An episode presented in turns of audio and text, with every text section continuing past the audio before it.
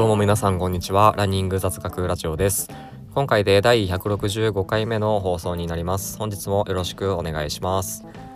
この放送では接骨院の先生の国家資格を持つ陸上競技経験者の僕がランニングに役立つ情報を研究や実験心理学などに基づいてお話ししているラジオです、えー、ぜひ参考にしていただいてランニングパフォーマンスの向上だったりランニングのモチベーション維持につなげていただければ幸いです。よろしくお願いします。今回はですね運動中の糖質摂取でパフォーマンスの向上効果が期待できるけれどっていうことでお話ししていこうと思います。で何を言いたいかと言いますとですね、えー、運動中の糖質補給で、えー、パフォーマンス向上効果があるっていうのはあ皆さんなんとなくわかることだと思うんですけれども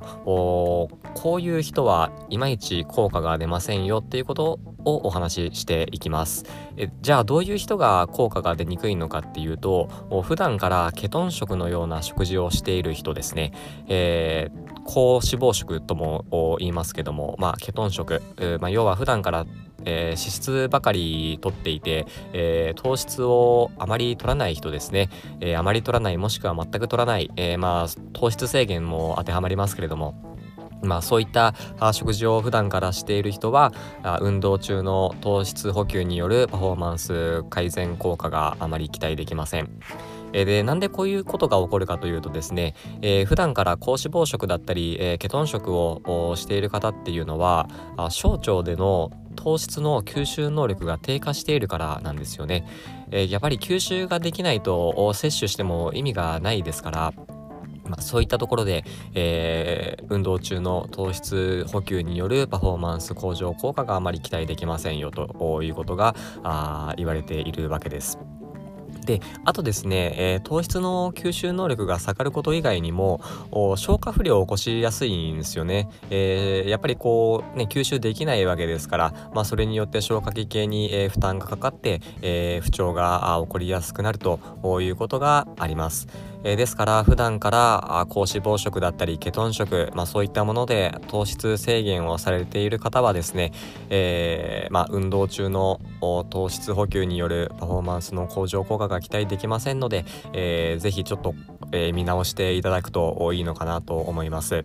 まあ、ただですね、えー、前回も少しお話ししたんですけれども高脂肪食、ケトン食でメリットがあるのはあウルトラマラソンとかトライアスロンとか、まあ、そういった競技時間が明らかに長いスポーツはですね、えー、ケトン食高脂肪食で、えー、メリットがありますので、えーまあ、そういった種目を中心にされている方はあ今のままでもいいのかなそのままでもいいのかなというとこは一つありますね。えー、で逆にハーフマラソンだったりフルマラソンだったり、えー、競技時間がそこまで長くないようなスポーツの場合はですね、えー、高脂肪食だったりケトン食によるメリットはあまりないですからね、えまあ、そういった種目をやる方はあまり、えケトン食高脂肪食にならなくてもいいのかなというところですね。えー、ということで今回はですね、えー、普段から高脂肪食をしている方は糖質の消化器系への吸収能力ですね。消化器系の吸収能力っていうのかな。まあそうですね、えー、糖質の吸収能力が下がってしまっているので、えー、運動中の糖質補給によるパフォーマンス向上効果が期待できませんよということをお話ししました、えー、ぜひ参考にしていただければ幸いです、えー、では本日はこれで終わります。ありがとうございました。